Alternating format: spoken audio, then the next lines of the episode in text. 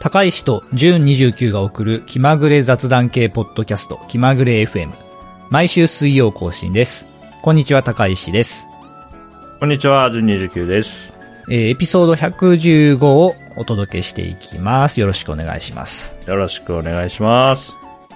最近ですね、紙の地図というものを買いました。あ、紙のママップってことですね。そうですマップですねはいはいはいはいはい。物理、物理地図みたそ、いうなこと物理。地図です。もうね、はいはい。スマートフォンっていう便利なものがあって、こう、Google マップとかね、カーナビのアプリとかあって、はい。もう地図紙で買うとかないんじゃないかなと思ってたんですよ。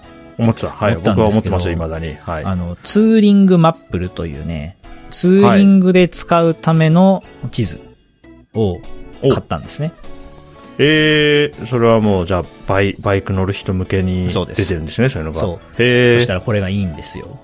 あ、すごい。紙の良さ再発見しました。そう。何がいいって、その、はいツーリングに結構特化しているので、うん。この道は景色がいいとか、うん桜並木であるとか、なるほど。バイクで走って気持ちいいみたいな情報であるとか、あと、はいはいその、お店周りの情報とかね、ほどそういうのがいろいろ載ってたり、あとは山道とかの、その、曲がり、カーブがこう急ですよとか、細いですよとか、ここは眺めがいいですよとか、ねそういう山道の情報とかも細かく載ってたりして、これって。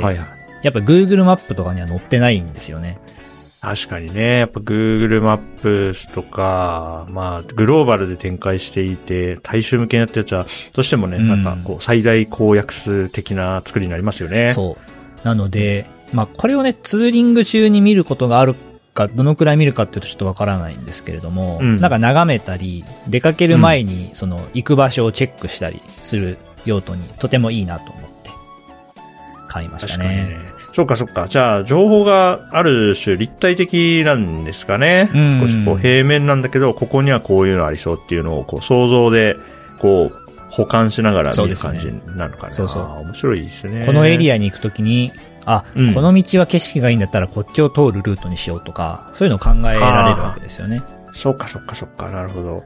あとなんか、あのー、ナッシュバラ来て思いますけど、なんかその、ツーリング、なんていうかね、バイク乗りたちの人気スポットみたいなの、なんかお店とかでも、うんここはバイク乗る人たちがよく来てるカフェみたいなの結構あって、おー、気になる。あーそういう、そうそうそう。だから、なんかバイク止めやすい場所がね、ちゃんとあったりとか、なんかマスターがバイク好きで、マスターのバイクが店の前にバーンとこう、誇らしげに置いてあるとか、へまあそういうところって、だからバイク乗りたちがこう自然とあ集まるような場所とかあるんで、そういうのとかって確かになんか行ってみたらわかるんですけど、うん結構ね、Google マップとかただこう、なんていうか地形情報を見てるだけでは結構わかんないこととかもあったりして、まあ、そういうのが知れたりするのは面白そうですねー。そうですね。まあ、こういうね、ちょっと、うんバイクにまた乗り始めたことで新しい、新たな気づきがありましたというのが、はいえー僕の近況です。いやー、いいですね。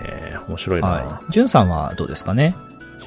はい、えーっと、僕もね、引き続き那須塩原市民として発言していきますけれども、あのね、僕あの、日記を書いてるんですね、スクラップボックスでね。うん、で、あの、1年前の同じ日付とか、2年前の同じ日付の日記が、が自然と目に入るようにリンクしてうん日記書いてるんですけど、あのね、2020年のゴールデンウィークは、えー2020年だから、2020年の4月に最初のね、緊急事態宣言が、うん。新型コロナウイルスに対する最初の緊急事態宣言が出て、確かね、連休中は緊急事態宣言中だったのかな？あんまり出かけんなよっていう、当時は今より情報もなかった未知のものって感じだったから、今日家にいたんですよね、うん2020年はね。で、当時やってたのが、あのー、日本全国のいろんな美味しいものをお取り寄せして家で食べて楽しむっていうのをやったんですよ。ああ、やってましたね、そういうの。そうなんですよ。それでね、あの、エンペラーサーモン食べたりとうんか多分してたと思うんですけど、2020年は。うん。その中で、あのね、萩の月買って食べたんですよ。2年前の日記見たら。ほうほう。あの、す仙台？宮城、うん仙台の、あの、カスタードまんじゅうみたいなやつ。うん。みんな、まあ皆さんご存知だと思うんですけど、萩の月。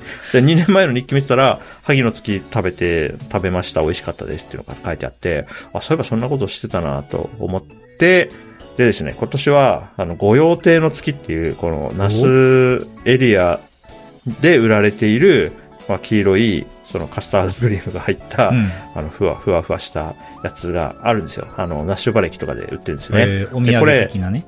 そうそうそう。で、僕食べたことなかったんで、多分。うん。うん。なんで、あ、これは、やっぱ食べとこう、今いる間に食べとこうと思って、ご予定の月を食べまして、うん、思ったのは、この、日本全国にこの、すごく似たようなやつあるはずだから、全種類食べたいなと思いましたね。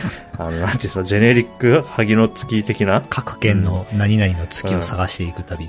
うん。なんか、四国の方とかって、ああれ系ありますか？萩の月的なやつってあります？えーあったらね、これちょっと日本全国の知りたいし、なんだったら、もう全部ね、一度に買ってね、食べ比べしたいっていう、なんか、発想が YouTuber。サムネイルまで浮かんでますもんね、もうね。全部並べて。YouTuber だったら聞き、目隠しして食べるかもしれない。ああ、面白い。これは聞き、どこの？聞き付き。そうそうそう。地元にそうあったかな？ないないですか？うん。まあ地元うん。で、か、なんかお土産で買って帰るものって結構まあ、その、僕香川出身なんですけど、香川っぽいものを買いがちなんで、そうですよね。なんかまあ、普通のよくある饅頭みたいなのって買わないんですよね。あーだからちょっと記憶に確ないというか、目に入ってない可能性がありますね。もしかしたらな、なんちゃらの月あるかもしれないですよね。うんあるかもしれないです。うん。うん。で、北海道だとね、札幌タイムズスクエアってやつあるんですよ。ん？あ、これは、えジェネリック萩の月ってことですか？ちょっとね、今検索してみたんですけど、札 あの、これ幌タイムズス、クエア。なんか、あの、建物かなんかの 話かと思完ってた。全にこう、ニューヨークに対する憧れがすごすぎるだろうっていうね、名前の。札幌タイムズスクエアうん。まあ見てもらったら、まあまあそういうことだよなっていうやつが出てくると思うんですけど、この、これ多分全国にああるんで、この形の、こう中にクリームが入ってるやつ。へで、僕はね、あのー24歳まで北海道に住んでたんで、うん、かつ、19歳までは北海道の外に一歩も出たことなかったんですよ。はいはいだから割と、なんていうか、そう、喫水のどさんことして育ったので、あの、札幌タイムズスクエアは食べたことあったんですよね、子供の頃からね。で、好きだったんですよ。で、これが、その、なんていうか、萩の月みたいなやつが、ほ日本国内では、その、すごい力があるってことを知らなかったんで、その時はね。うん、今は多分萩の月が多分これの、なんていうんですかね、源、源流みたいなイメージでいますけど、ちょっとこの辺ね、日本全国の似たようなやつ食べ比べしたいなと思ってるんで、あの、リスナーの皆さんも、うちの地元には、あの、これがあるよってあったらぜひ教えていただきたいです。ちょっと地元のやつで探してみようかな。はい、ぜひ。はい。あの、情報お待ちしてます。あんまり調べずに過ごしてるんで、はい。皆さん、リスナーの皆さんのおすすめがあれば、優先して食べたいなと思います。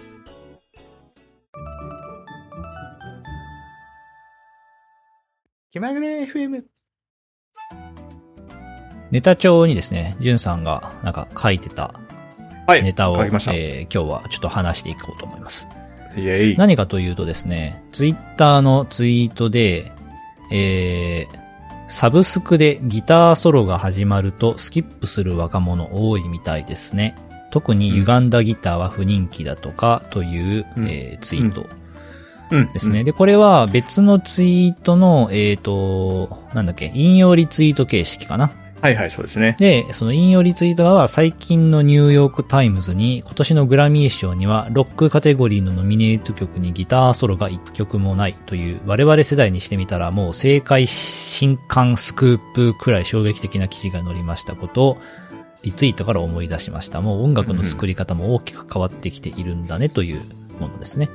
はいはいはい、そうなんですよ。これね、僕の好きなタイプの話題だなと思ったんで、貼っときました。おギターソロっていうのはあれですよね。あの曲の途中でギターだけがこう流れるあの、やつのことですよね。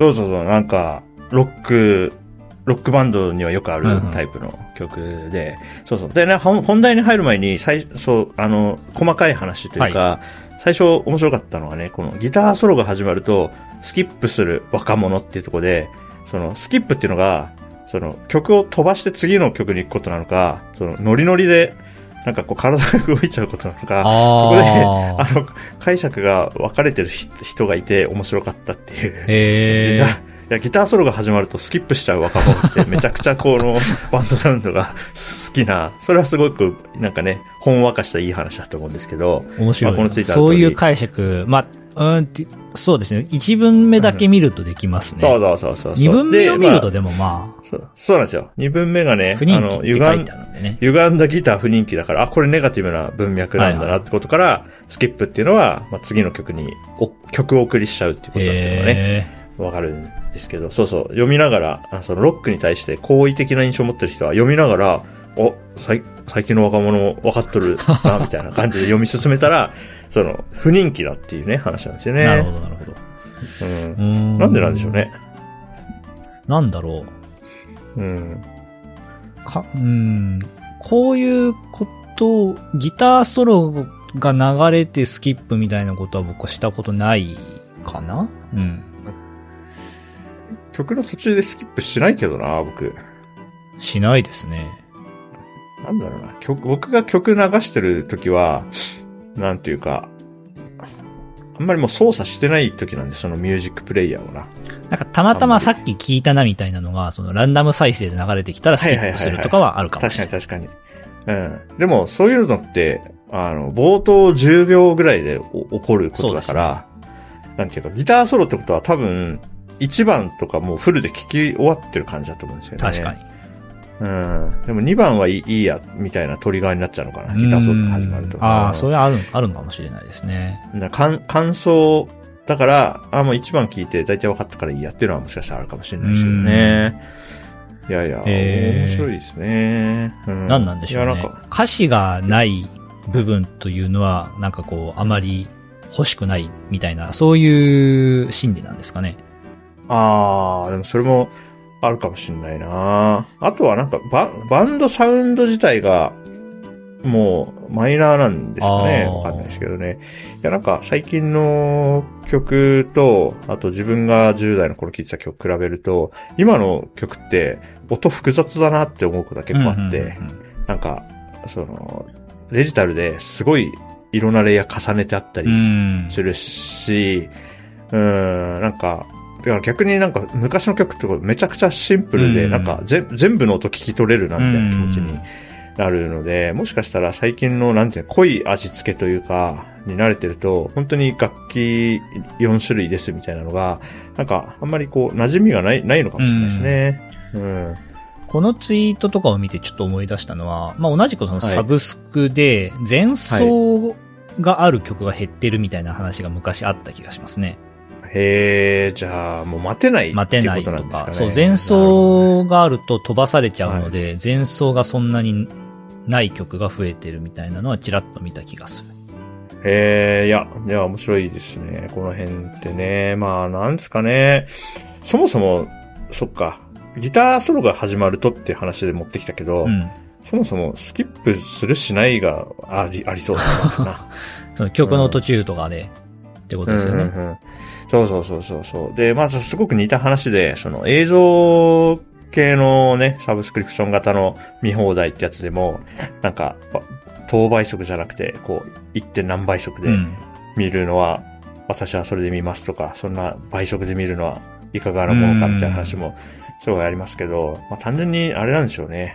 数が多いと、あの、効率化したくなるんでしょうね。うんうん。だから僕、僕が子供の頃とかって CD ってこう、なけなしのお金を出して3000円の CD のアルバム買ったりするから、うん。そしたら、なんていうんですか、穴が開くほど効くというか、そんな飛ばさない、飛ばさないもんなっていう。そうですね。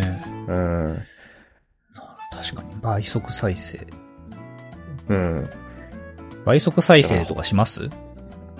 えっ、と、ポッドキャストはしてますね。YouTube とか Netflix みたいなのはしない。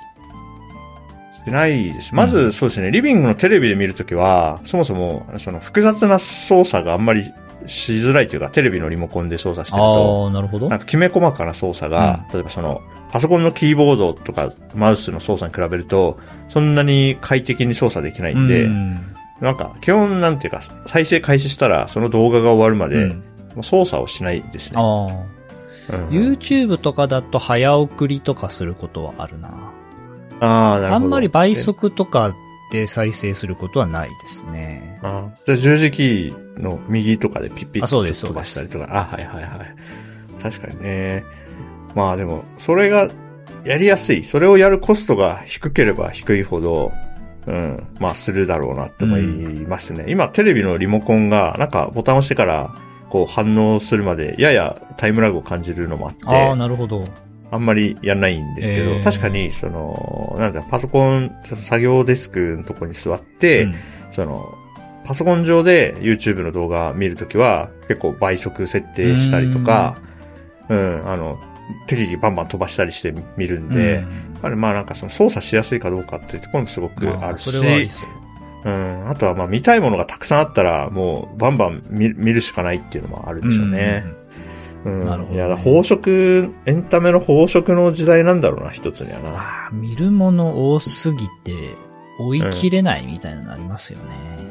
ありますよね。でも曲を倍速では聴かないだろうから、映像は倍速で聴くし、曲は、まあ、一番聴いたらもう次みたいな、そういう感じになってるかもしれないですねい。ずれ、もう2番がない曲とかが増えてくるかもしれないですね、そしたら。そうですね。確かに確かに。あ、でもなんか聞くところによると、Spotify とかでも、はいその、TikTok から、こう、有名になった人が30秒の楽曲とか結構出してるんですね。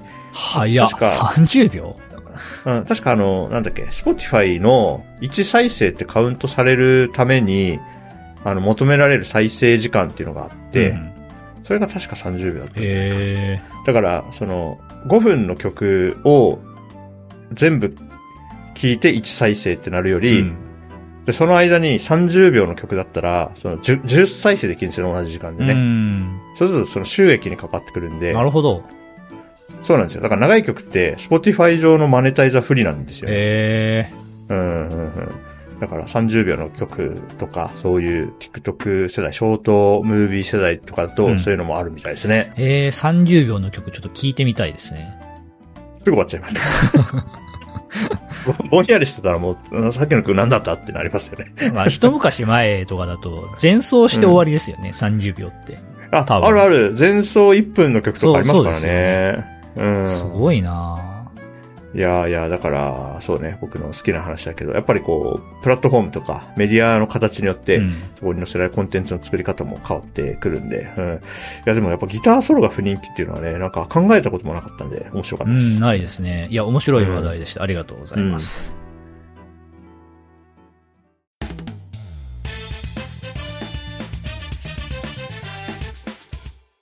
気まぐれ FM。まあ、今日の話題二つ目は DIY です。DIY。まあ、最近ちょっとした DIY をしたので紹介するんですけど、一つは 3D プリンターですね。まあ僕が去年ぐらいに購入して最近久しぶりにまた稼働させた。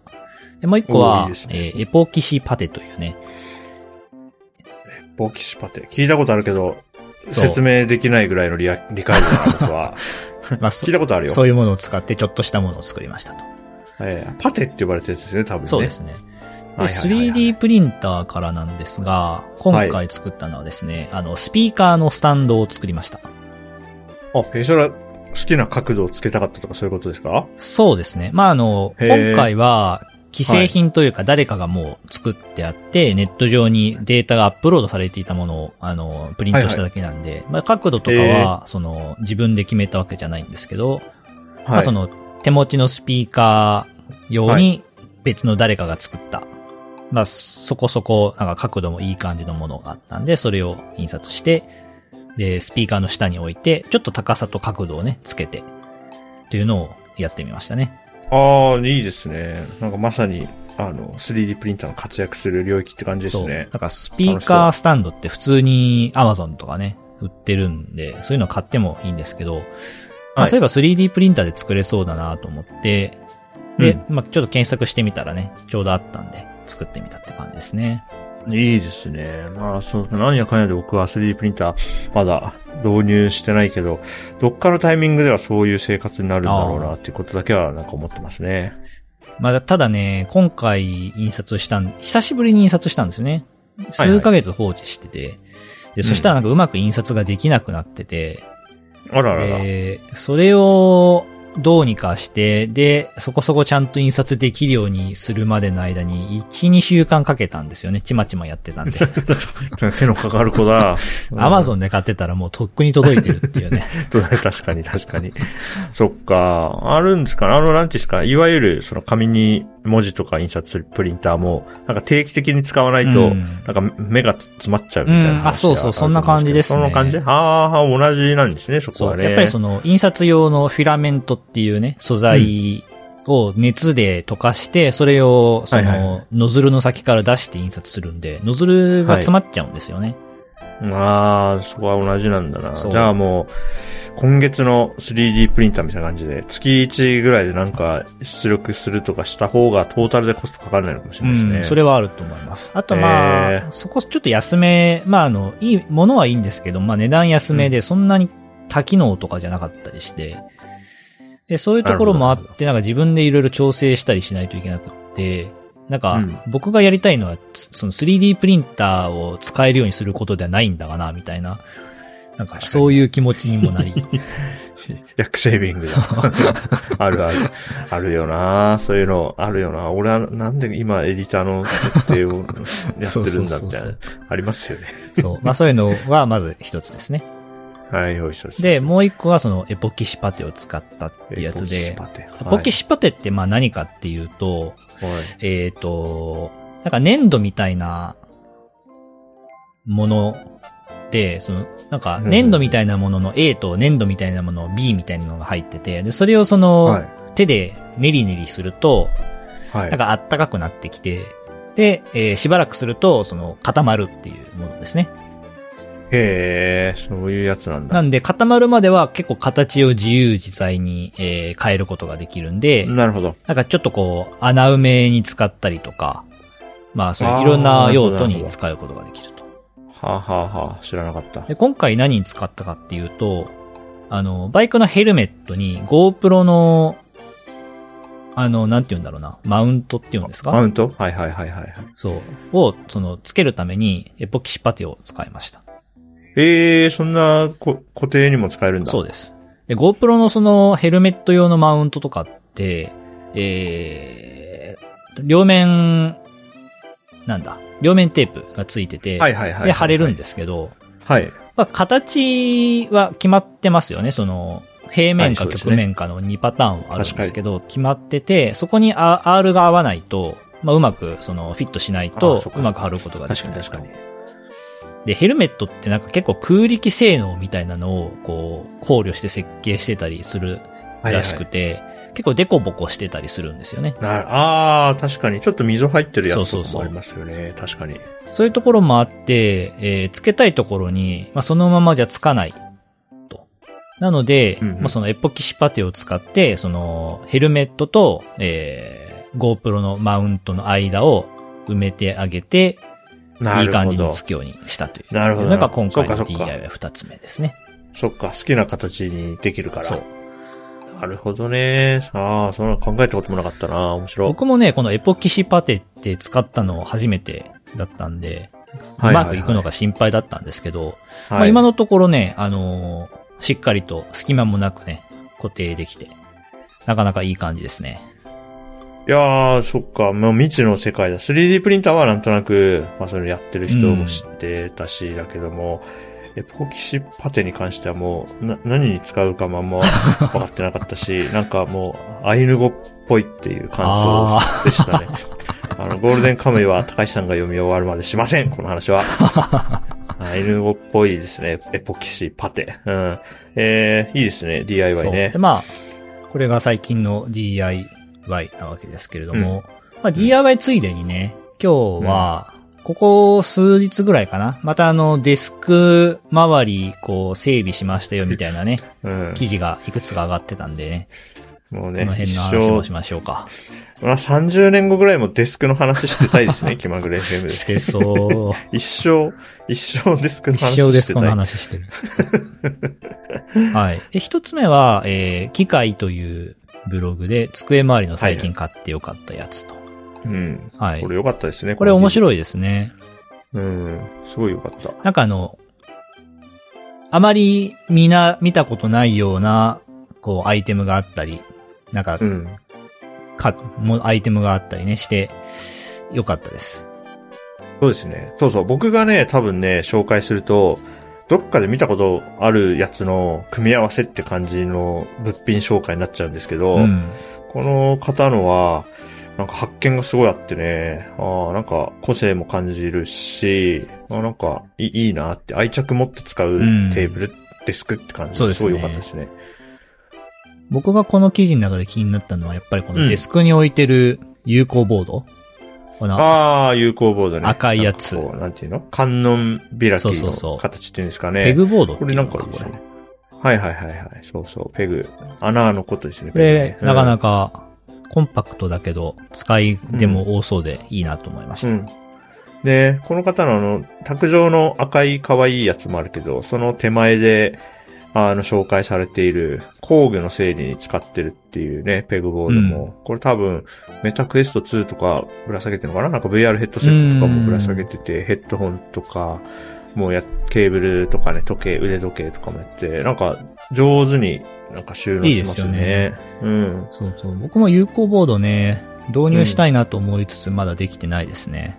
はい。僕もね、この作業付けの右手側の壁にね、あって、ここに、なんだろう、ダンちゃんとかね、ダンボール開ける、なんか爪切りとか、あとは、えっ、と、骨伝導イヤホンうん3つ、こう、ぶら下げてあったりして、あとメガネ6つとかね、あって、結構ね、気に気に、気に入ってましたね。この部屋、この家に住み始めて、いちょうど1年ぐらい前にこれ揃えたんですけおうど、やっぱりいいですね。やっぱ机の上に何でも置くとね、すごいあっという間にごちゃごちゃしちゃうんですけど、うん。壁にあると、そんなに散らかってる気持ちにならないっていうのはなんか面白いですよね。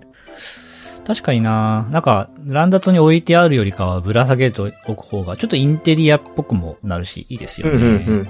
そうそうそうそう、そうなんですよ。だからなんていうか、例えば玄関周りのね、鍵とか、あの、荷物受け取る印鑑とかも、うん。なんかね、その、ドアにマグネットでバンとかフックにぶら下げるとかすると、ちょっと気分いいのと同じで、ね、確かにいいですよね。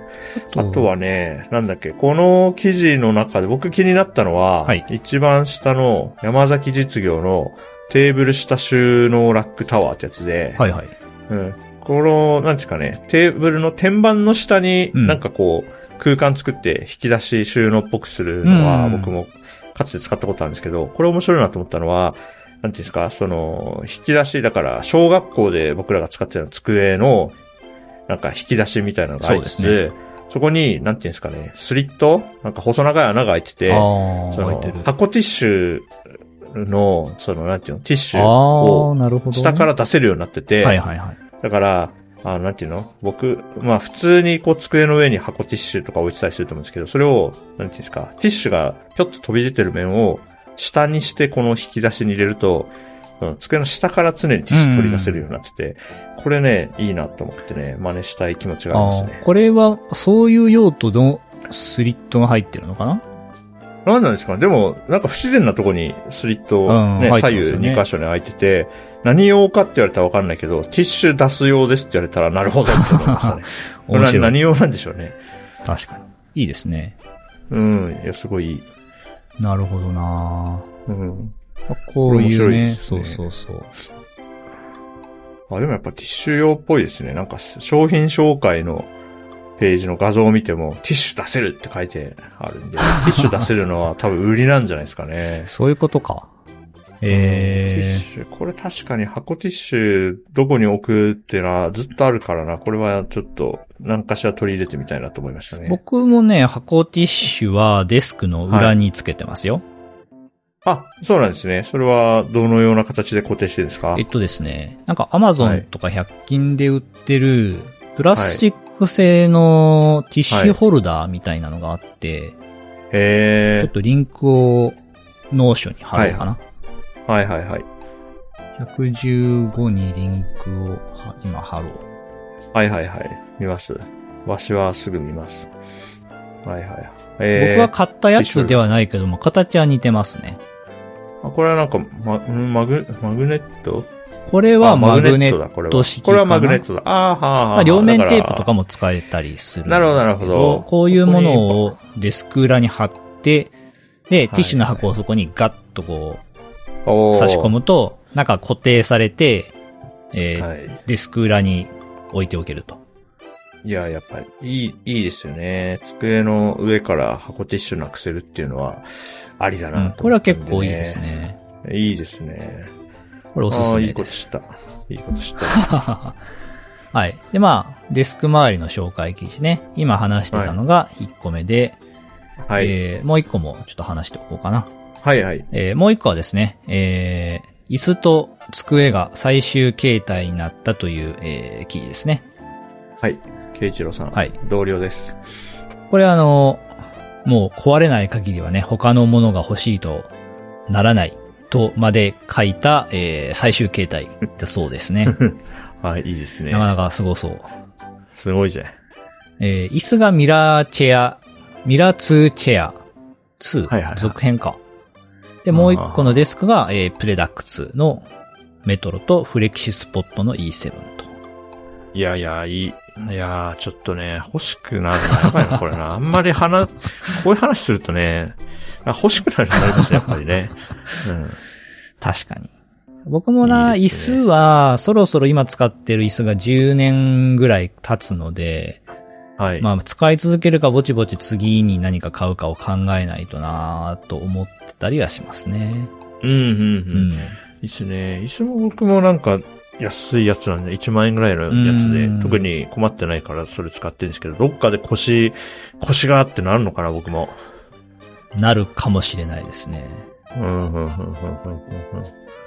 いや、いいですね。椅子ね、椅子、うん、まあ、なんか、不具、不都合を感じるまでは、この椅子で過ごしてみようと思ってるが、次にでも買い替えるってなったら、なんかいいやつ買うかなっていう選択肢はあるんだよな。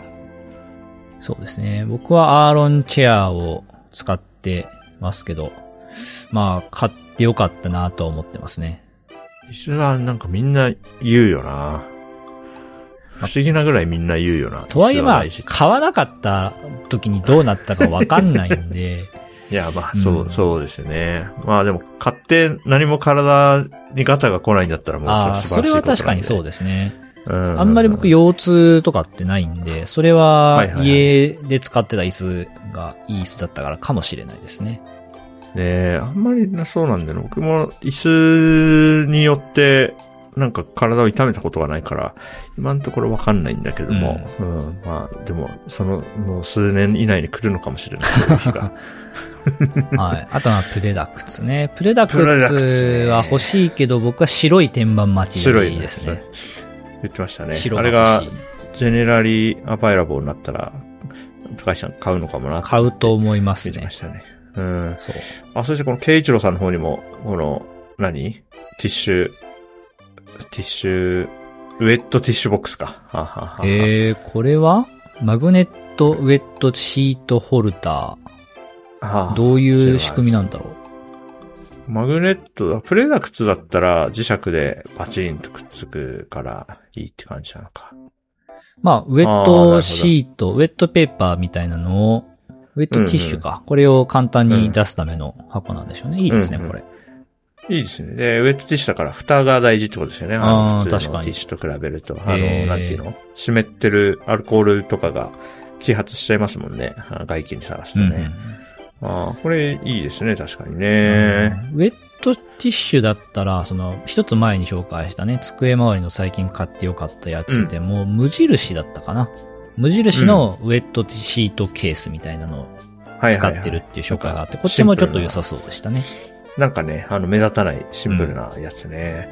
そっかそっか。ウェットティッシュは僕は、まあ、作業デスクで使わないけど、えー、ティッシュはね、鼻、鼻かむんで、うん。絶対いるし、まあちょっとなんかお茶こぼした時とかも使うんで、やっぱすぐ手の届く位置にあってほしいが、うん机の上から追い出せると嬉しいので、ちょっと何か、また、またなんか買うんか、私は。机周り。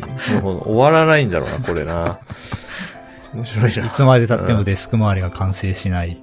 完成しない、完成させたくないとまで思ってますからね。ずっとなんかやってたいと 思ってるね。いやいやいや、面白いですね、デスク周りね。はい。まあね、今日は、えーこの二つのね、デスク周りの記事も紹介しました。はい。えー今日はそんなとこかな。うん。